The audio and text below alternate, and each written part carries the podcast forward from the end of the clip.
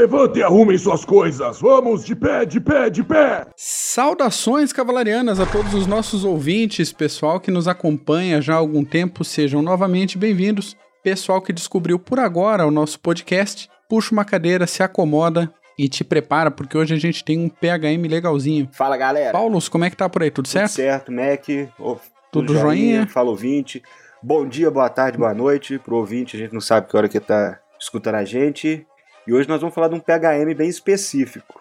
E bem trágico também, né?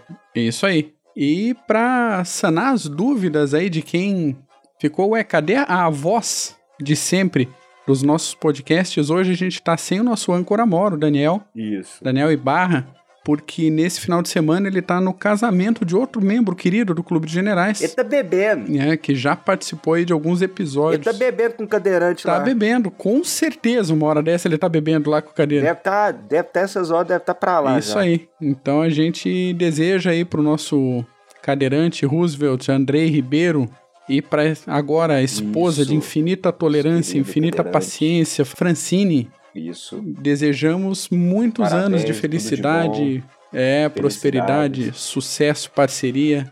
Merecem tudo que eles já Sim. têm bastante a mais ainda. Isso. Caindo agora no assunto, a gente vai para um, pra um assuntinho delicado que a gente já recebeu algumas solicitações aí de ouvintes e hoje a gente vai atender. A gente separou algumas curiosidades sobre o cerco de Leningrado durante a Segunda Guerra Mundial. Isso. Então, o cerco ou defesa ou batalha de Leningrado tem referências das mais variadas, mas normalmente você vai ver como cerco foi um dos episódios mais complicados da Segunda Guerra Mundial ou da Grande Guerra Patriótica, quando, como falam os russos, né? E o fato de as tropas alemãs não terem conseguido quebrar essa defesa só engrandece a força e a resistência do povo dessa cidade que ficava para a situação tática da época, tática e estratégica, numa localidade bem delicada ali. Isso. Então esse povo ficou praticamente sem comida, sem água corrente, sem sistema de aquecimento, muitas vezes sem eletricidade e esperando um desfecho que demorou muito para chegar. Então o que, que a gente pode falar da, da situação aí, Paulo? Esse cerco, o, o Mac, para o ouvinte, né, ele é considerado o cerco mais, é, é, mais conhecido e mais, é, vamos dizer assim, trágico da história moderna, assim, do, da história militar. Durou dois anos, quatro meses, duas semanas e cinco dias, para ser mais exato. Eita! Mas isso aí é sacanagem, é porque isso eu li.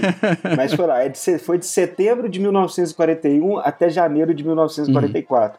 Então, dentro desse período, as forças alemãs sitiaram a cidade de Leningrado, que hoje em dia é São Petersburgo, e a cidade conseguiu segurar por dois anos e quase cinco meses, mas muita gente morreu nesse cerco. É, a, a história é, é repleta de atos heróicos, a defesa em si e, e a defesa da população, a vontade de sobreviver da população também é algo impressionante. Eles comeram até ser, é, é, serragem, cola, tem as histórias aí. É, Quando o ouvinte quiser ler aí, tem as histórias do que, que a galera passou lá no, no cerco de Leningrado. E os alemães tentaram, tentaram, tentaram a Wehrmacht junto da Luftwaffe, tentou, tentou, mas não quebrou o cerco. Por isso que é um cerco heróico do povo russo. E, e existem várias, várias, várias histórias. Nós vamos contar algumas. é, nós não vamos explicar hoje essas partes é, operacional, estratégica. Nós vamos contar alguns fatos da- do cerco de Leningrado. Mas isso aí já vai dar para dar um contexto excelente do que foi é, é, essa tragédia. A gente fala do mundo moderno, né? Porque a gente fica citando história militar aí desde. Se brincadeira, desde os faraós. Sim. Mas vamos dizer assim, do século XX, XXI, desde a Primeira e Segunda Guerra, de- em termos de cerco, esse foi o mais trágico e o mais pesado. A história também, depois a gente vai falar aí dos números de mortos aí que va- variam de 600 mil até 1 milhão e meio que citam. Então, só para ver que que a coisa foi um foi tensa. Muito brabo. É. E Foi. já entrando nessa questão que você falou da duração do cerco, foram 872 dias de cerco. E foi. é, Isso começou, esse cerco começou pouca coisa, pouco mais de dois meses após a invasão alemã, o início da, da invasão Isso. ali na fronteira soviética. E Leningrado ficou já submetida ao bloqueio militar. E já no início do bloqueio, não tinha comida suficiente, suprimento suficiente para manter por um longo tempo. Então eles já começaram na, na roça, já começaram difícil a situação. Exatamente. E teve também a questão do, do, do, do povo russo que foi é, é, fugindo das tropas alemãs e foram inchando a cidade de Leningrado, enquanto as forças alemãs atacavam, vamos supor, norte rumo à cidade. Só vale falar que os alemães começaram é, o ataque da Barbarossa em 22 de junho né, uhum. de 1941. O objetivo principal do grupo de exércitos norte, que sitiou a cidade por esse, por, esse, por esse tempo todo, né, que nem o Mac falou, 872, 872 dias. Então, o objetivo principal era Leningrado, e o objetivo operacional e, e, estratégico também era proteger o flanco norte do grupo de exército centro, que tinha como, é, como objetivo Moscou. Então a gente lembra né, que tem o, o aquela corrida para chegar em Moscou das forças alemãs, correram, correram, correram, e no inverno de 41 levaram um pau. aí no ano seguinte, é, é, levaram um é pau e, e, levaram bem, bem dado uhum. mesmo. Bem dado. Aí no ano seguinte foi Stalingrado. No final de 42, começo de 42, 43, Stalingrado com o grupo de, é, o grupo de exército sul. E em 44 tem o final do cerco de Leningrado. Então, é, é, em termos assim de import, não vamos falar importância, mas Leningrado está entre a Batalha de Moscou, vamos falar assim, Moscou, Stalingrado, Kursk uhum. e cerco de Leningrado como uma das mais conhecidas, né, da Barbarossa, da, da, da frente oriental da Segunda Guerra Mundial. Certamente. Só para dar um contexto aí, começou em 22 de junho e as primeiras granadas começaram a cair na cidade já em setembro. Então em setembro já começou o cerco de 41 e foi até 44. Pesado, hein? Não é, é para segurar. Mas que nem, só fazendo um adendo aí, ô, ô Mac, que nem a gente preparou, foram 872 dias de cerco. Mas isso aí é quase nada, viu, gente? Nós separamos cinco cercos aqui da história que vocês vão ver que esses dois anos e cinco meses aí foram pequenos. É, só citando rapidinho, tem, tem o cerco de Drepana, que durou oito anos, que foi na Primeira Guerra Púnica entre os cartagineses e os romanos. Oito anos. Tem o cerco de Tessalônica, que foi oito anos também, de 1422 até 1430, entre o Império Bizantino e as forças otomanas. Então tem esse de oito anos também. Agora nós vamos para o cerco de Ishimaya Honganshi, que é no Japão, que durou 10 anos, que era entre a guerra do, daqueles warlords lá, uhum. daqueles senhores da guerra. Tinha o Oda Nobunaga contra os monges Ikuiki, que são chamados assim pelo Japão moderno. Mas esse cerco dessa cidade chamada Ishiyama Honganshi durou 10 anos. Tem o cerco de Fila a queda de Filadélfia, que foi um cerco também que durou 12 anos, que foi também do Império Bizantino contra os turcos, de novo, só que nesse, uhum. nessa época foi de 1378 a 1390, e o vencedor, o cerco Acândia, de 1648 a 1669, quando o, o, o Império Otomano é, cercou a cidade que nessa época era governada por Veneza. Então os cavaleiros, os cavaleiros de Malta atacaram um comboio otomano e o sultão foi lá e enviou só 60 mil soldados para cercar Cara, foi a cidade. 21 anos ou errei a conta? 22. 22 anos. 22. Puxa vida. Olha isso. Mas isso é a Idade Média. Agora nós estamos falando de tempos modernos e o cerco de Leningrado para os tempos Era modernos. Era outra, é outra dinâmica de guerra. É né? uma tragédia tremenda. Sem dúvida nenhuma. Isso. Sem dúvida nenhuma. E como tragédia pouco é bobagem. Mas manda bala aí. Mano. É, como tragédia pouco é bobagem, teve inverno, né? Inverno e Rússia estão aí sempre de mão dadas na, na história. E o primeiro inverno do cerco foi o mais Isso. complicado aí para os habitantes durante todo o, o período. A temperatura da cidade permaneceu muito baixa, e muito baixa, digo baixa mesmo, até o mês de maio, que é quando as temperaturas normalmente já estão a menos meia estação. Tá quase querendo ficar verãozinho e a, a temperatura continuava baixa demais. Nesse inverno foi comum as temperaturas baterem a casa aí de 32 graus negativos. Então, pra gente que tava tá sob cerco, sob bombardeio, sob situações limite, ainda pegar 32 graus abaixo de zero, a coisa era complicada. E como se não bastasse o frio e a falta de comida, a monstruosa quantidade de neve que caiu esse ano também deu mais dificuldades para a vida diária do pessoal que estava circulando por Leningrado. Não, isso é difícil para os atacantes, imagina também para defesa. Pois é. E o povo sem comida, sem é, é, é, formas de se esquentar naquele inverno rigoroso, porque, poxa, já, já tá cercado. Quando pensa assim, pô, não vai acontecer mais nada de ruim, né? Olha que merda. Já, já vem o pior inverno que foi registrado naquela época. Sim, sim. Então, poxa, aí a sorte deles que com esse inverno, pelo menos deram para atravessar, usar uma linha de suprimento no Ladoga, que no Lago Ladoga, né? Onde São Petersburgo fica, mas é, já estão cercados. Desgraça pouca é bobagem, tem como piorar? Tem, veio o pior inverno. pois é, pois é, complicado. Tem relatos dessa época que eu li, até vou, a gente vai comentar um pouco de bibliografia depois, de cidades que de, de cidades, de escolas que permaneceram funcionando e que tinham na época só aquele aquecimentozinho a lenha. Era como se fosse uma, uma lareirazinha de metal. Isso. E uma tubulação que começava horizontal e depois subia pro, pro forro da escola. Então as crianças que conseguiam chegar mais cedo, apesar da dificuldade, apesar da fome, sentavam imediatamente em volta ali da, do, da lareira e embaixo da tubulação aquecida e as que chegavam depois tinham que ficar um pouco mais afastadas. As que ficavam mais afastadas, aí entra relatos da, das professoras, muitas vezes não sobreviviam até o final do dia de aula. E daí já tinham que ser sepultadas pela família. Né? Tá doido. Então é uma coisa terrível, assim, os relatos dessa época terríveis. E um outro relato também que eu lembro de, de comentando sobre isso agora era de uma trabalhadora de uma das fábricas da cidade que morava a pouco mais de 400 metros da fábrica e levava quase duas horas para fazer o percurso. Que ela dava dois ou três passos e sentia uma fraqueza e quase desmaiava e ficava abaixada segurando no murinho da, das outras casas, esperava voltar a energia, dava mais três, quatro passos, quase desmaiava. E assim ela fazia o percurso de ida e volta todo dia para ir trabalhar. Porque o trabalho para ela era o único motivo de continuar viva e resistindo é, em nome da, da cidade, da população, era o jeito dela de ajudar. Quando a gente fala que Leningrado foi complicado, gente, heroína, foi né? complicado, mais uma heroína. E a gente falou agora desse negócio da alimentação. O frio é difícil, o cerco é difícil, o bombardeio é difícil, mas a fome tá aí, né?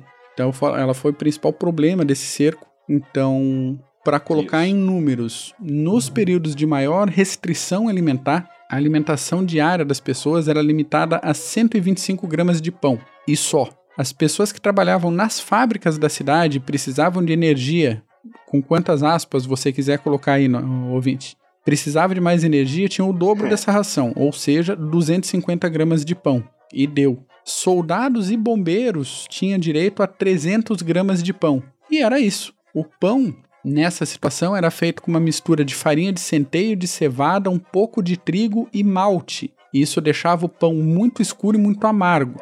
De acordo aí com algumas estatísticas oficiais, pelo menos em parte delas, 632.253 pessoas morreram de fome durante o cerco. A gente está falando mais de meio milhão de pessoas. Então isso é equivalente, por exemplo, à população total de Joinville, em Santa Catarina. E outras tantas morreram Isso. de exaustão, de doenças, de tantos outros motivos que não foi catalogado como fome, mas que certamente a situação foi agravada pela subnutrição. Então, se por um lado a gente tem esse dado aí de 632.253 pessoas que morreram exclusivamente pela fome, a gente tem um número total que bate 1 milhão e 400, 1 milhão e 500 mortos, que de uma forma direta ou indireta dá para uh, colocar como mortos de fome. Até você tinha um dado, quanta. Tem um dado mais objetivo de quanta gente morreu em combate? 3%, não é? 3%? Isso. 3% das pessoas morreram em combate. 3% apenas desse, valor, desse número morreram em combate ou morreram em decorrência de bombardeios. Isso a gente cita também até a população de Leningrado. Foram 3%, o resto foi de fome. Putz, é, é isso aí. E como você é, comentou no início do episódio, também tudo que poderia ser mastigado foi comido. Então, cartazes de parede que eram colados com aquela mistura, aquela goma de, de trigo. É. Serragem. Aquilo foi comido, serragem, é, cinto, coisas de couro, qualquer coisa que pudesse ser mastigada. Tudo foi tudo, mastigado. Tudo. E alguns casos também, alguns livros que a gente vai comentar, casos de canibalismo que é o extremo limite da, da condição de sobrevivência, também aconteceu nesse cerco de Leningrado. Tá louco. Também puxando uma coisinha que você falou lá no início, houve evacuações de moradores e essas evacuações aconteceram em três estágios distintos, e incluiu quase metade da população de fato de Leningrado. O caso é, você disse muito bem, a cidade estava inchada. Conforme os alemães foram invadindo, Isso. muita população civil foi para dentro de Leningrado. Então, assim como para outras cidades. As forças alemãs É, empurravam, e né? isso também ajudou a acabar com os suprimentos da própria cidade antes do, do cerco. Então, a primeira onda ah, começou de, de evacuação uma semana depois do início da Grande Guerra Patriótica. Sabe que me dá uma coceirinha quando eu falo Grande Guerra Patriótica, dá, dá vontade de corrigir, mas a gente está falando do ponto de vista soviético, então é, é por aí, né? Isso. A fonte, tipo, fonte deles, soviéticas, tratam como isso. mas muita gente não quis abandonar a sua casa, as suas coisas. Então, muita gente foi. Resolveram é, ficar, muita né? gente foi persuadida, muita gente foi arrastada, mas muita gente ficou. E ficou para ver o que, que ia acontecer e acabaram entrando, boa parte delas, naquela estatística que a gente falou agora há pouco. Isso. Outras duas levas aconteceram pelo Lago Ladoga durante já o cerco. Quem teve chance de sair em situações menos piores antes saiu. Quem não teve ficou, e ainda assim, com essas outras duas levas de, de retirada, muita gente preferiu ficar e manter o, o chão da cidade e resistir, né? Diga lá. de resistir. Eu, eu, eu tava lembrando, eu acho que cita, quem cita isso é até o Alan Wikes lá do livro da Renes, quando cita sobre o. Tem o livro da Renes, que já dando spoiler aí pro ouvinte, que nós vamos citar mais tarde, como bibli- bibliografia, mas a ponto de dos russos é, mandarem é, mergulhadores no Lago Ladoga para tentar. é, no começo do cerco, os alemães com artilharia afundaram vários navios de suprimento. Então, um- eles chegaram a um ponto de mandar mergulhadores para tentar retirar do fundo do lago o que tinha de comida e, e- e- provisões é, dentro do- do- dos navios afundados para tentar ver se conseguiam aumentar os suprimentos da cidade. Mas mesmo assim, pouca coisa. Mais um fato que mostra a, a- a- a situação que chegou à cidade, né? E o, o dia a dia era marcado por som. O dia a dia de Leningrado era marcado por som. Então, para alertar os moradores sobre ataques inimigos, foi instalado na cidade mais de 1.500 caixas de som. Isso. Então, normalmente essas caixinhas de som tocavam o, o, o som, o barulhinho, né, o ritmo de um metrônomo, né, que é um aparelhinho bem conhecido aí pelos nossos ouvintes que trabalham com música ou que já aprenderam a tocar algum instrumento musical. Quando o som do metrônomo estava lento, ele passava a, a impressão e a mensagem de tranquilidade e de segurança. Tava tudo mais ou menos ok, apesar das dificuldades do dia a dia. Quando o ritmo desse metrônomo era acelerado, a população já sabia que algo tenso, como um ataque aéreo, estava para acontecer. Então, o ritmo e a preparação da cidade ficavam em função desse metrônomo que batia o ritmozinho o tempo todo no rádio. Desse- e desses alto-falantes. O negócio é que a população também, para isso, era proibida de desligar os rádios em casa. Então, todos os rádios da cidade tinham que estar ligados para que todo mundo estivesse de acordo, sabendo a atualização da cidade. Todo mundo alinhado. Então, além desse som do metrônomo, aí as notícias sobre ataques inimigos e é, sobre atualizações da, do cotidiano da cidade, alguma situação tática, algum suprimento, alguma coisa, eram também transmitidos pelo rádio, mas o som padrão de Leningrado durante o cerco era o tec, tec, tec, tec desse metrônomo. Que coisa curiosa, né? Isso aí. Agora imagina o tanto que deve ser sombrio isso à noite, você naquele cerco, naquele inverno pesado. É, um número que nós não citamos, que eu era pra até eu, eu ia falar no começo, para você ver. 150 mil bombas caíram em Leningrado, Caramba. junto da Força Aérea Alemã e a artilharia alemã no cerco, nesses dois anos e quase cinco meses. Então, é, esses, essas caixas de som meio que eram o fio de vida da, da, da população para tentar se esconder, para tentar, quando acontecesse algo, para tentar se proteger. Pois é, e a situação também alemã, pensando nos atacantes, não era muito melhor do que quem estava no cerco, não, porque as linhas de abastecimento não chegavam, na maioria das vezes, e tanto quando deu a, a retirada dos alemães, eles deixaram peça de artilharia para trás, munição, tudo. Eles queriam voltar para um lugar que chegasse logística. Isso- Ah, logística. Logística sempre se fez, ainda mais em Rú- Rússia, logística é, é- não bate. pois é, né? Que situação. Bate pro defensor, né? Pros russos, eles já conhecem, mas pra, pra atacante logística, Não gente, não tem como. Logi- É, pô, os alemães, Raspu, Rasputitsa, a lama da Rússia que impregnava tudo. Aí vai falar, pô, o inverno derrotou, derrotou um monte de gente, Napoleão, não sei o que lá, e a lama também, que, tá- que atrapalhou. É tudo, tirando o inverno, né? A logística russa é péssima, péssima, péssima. Sim, depois do frio do inverno vem a primavera e sua lama toda. Complica. Quem não tava ferrado o suficiente fica. A invasão da Rússia não foi que nem a invasão da França, que foi aqueles panzers Desfilando. é, desfilando, né? Não, a invasão da Rússia foi na lama mesmo. Poxa, tem é, é, vários relatos até do grupo de exército norte. A primeira batalha, um dos primeiros encontros blindados da, da, da Barbarossa, a batalha de Hazenai. Até tem um, tem um texto lá no Clube dos Generais. É verdade. Poxa, é, é- foi. é, sofreram com tudo, tudo, tudo, tudo com lama, com. A, a logística, sempre reclamaram. E a logística alemã era feita por cavalos, né? Sim, até porque a, bitola dos trilhos da Rússia era diferente da bitola europeia ocidental. Isso. Então não tinha. O trem que chegava até perto da fronteira não ia adiante porque a, a bitola da- das ferrovias era diferente. Aí vai pra carroça puxada por mula, por cavalo e, e a hora que chegar, chegou se chegar. Se Tem chegar. isso ainda. Se chegar. Aí você pega o inverno, você pega a lama, você pega tudo. Pô, aí Fica complicado. tem jeito mesmo. Para aliviar um pouquinho, para É. baixar a tensão desse nosso PHM, que claro que cada uma das pessoas que permaneceram na cidade, trabalharam dia em cima de dia, lutaram em, em Leningrado é importante, mas houve também o trabalho de pequenos e bigodudos moradores da cidade. Em ja- janeiro de 43, é, alguns gatinhos, gatunos, foram levados a Leningrado para tentar controlar a população de roedores. Aí que muitos desses gatos acabaram virando refeição para a população que estava, né, naquela condição que a gente falou.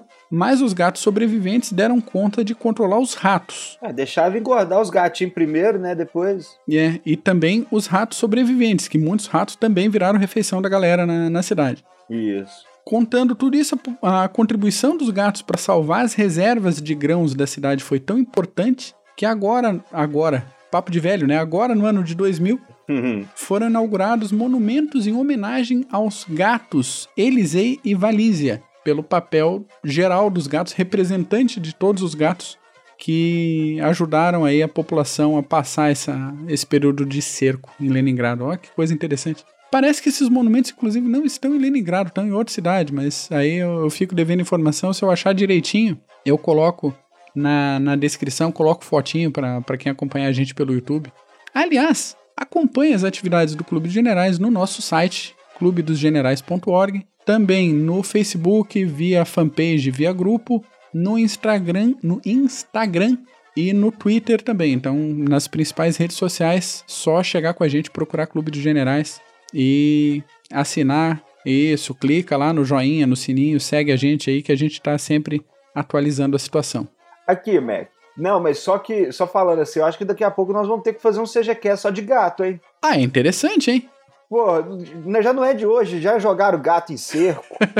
é, porra, já fizeram de tudo. Do que eu lembro, eu acho que nós já citamos uns três vezes os bichanos aí, tendo papel é, em alguma parte específica aí da história militar. É, vamos, vamos pensar aí. Se você quiser, você ouvinte quiser mais para mais cedo, um PHM sobre gatos militares, escreve, manda uma mensagem pra gente aí que a gente agiliza esse episódio. Bibliografia, alguma coisa separada, Dom Paulos? Vamos. Eu separei uma que é muito fácil pro ouvinte que quiser é, é, se especificar mais, aprofundar um pouco no, no tema, né, que é o cerco, que é o livro da Rennes, né? Uhum. que é o do Alan White, O Cerco de Leningrado, que é muito fácil, em qualquer sebo você acha esse, esse livro. Esse livro no- na internet deve ser. Poxa, o livro da Rennes, usado é bem barato, então a minha bibliografia é essa. Até porque a outra que eu ia citar, você.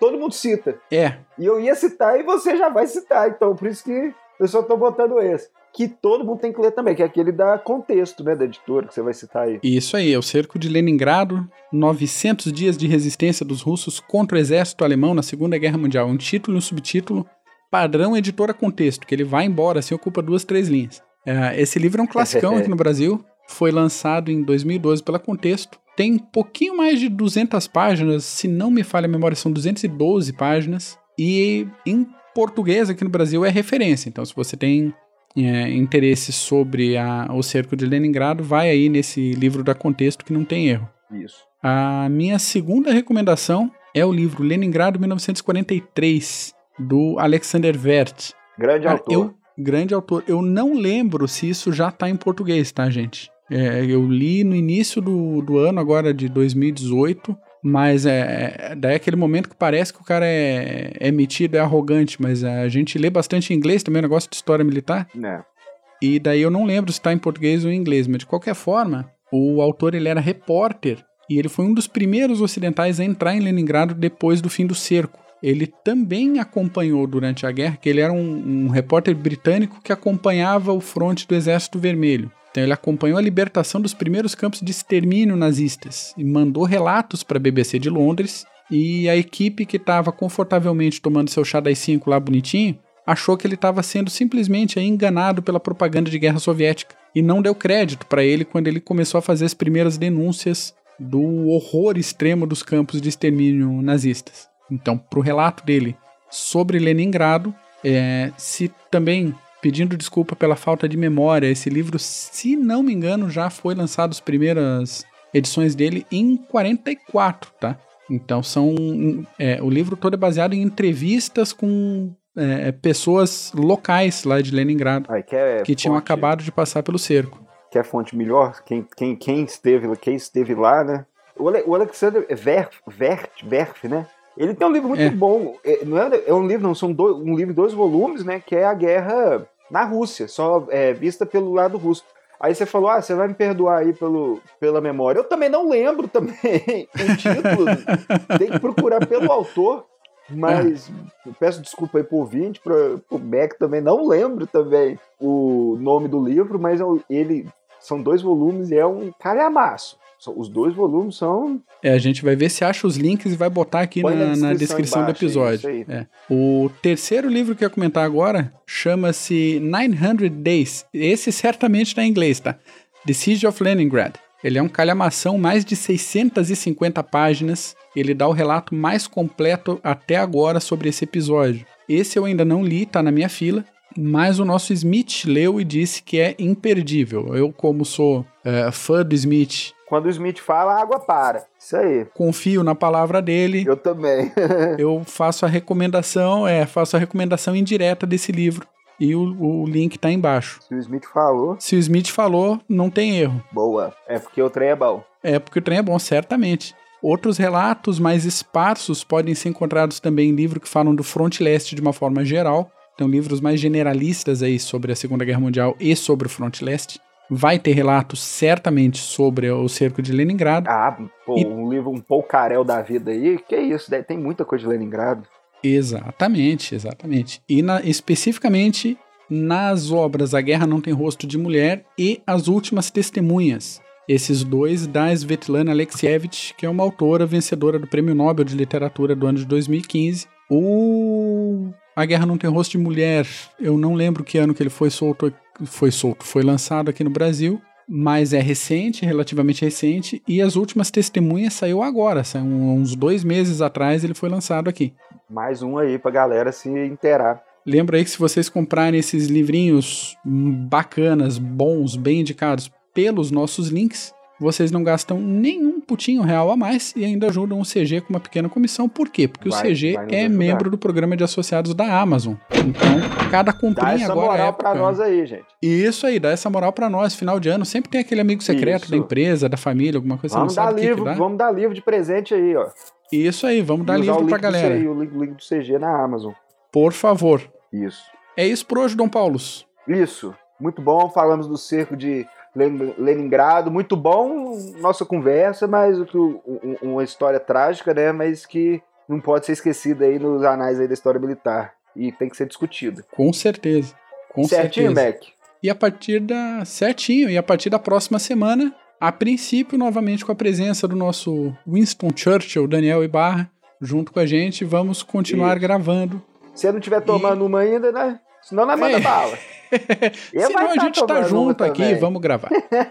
um abraço. pro Maravilha. E pro cadeirante também, de novo. De novo, e parabéns pelo casamento, cadeira, e até a próxima, ouvinte. A próxima, Abração. ouvinte. Um abraço. Até mais. Fiquem com Deus.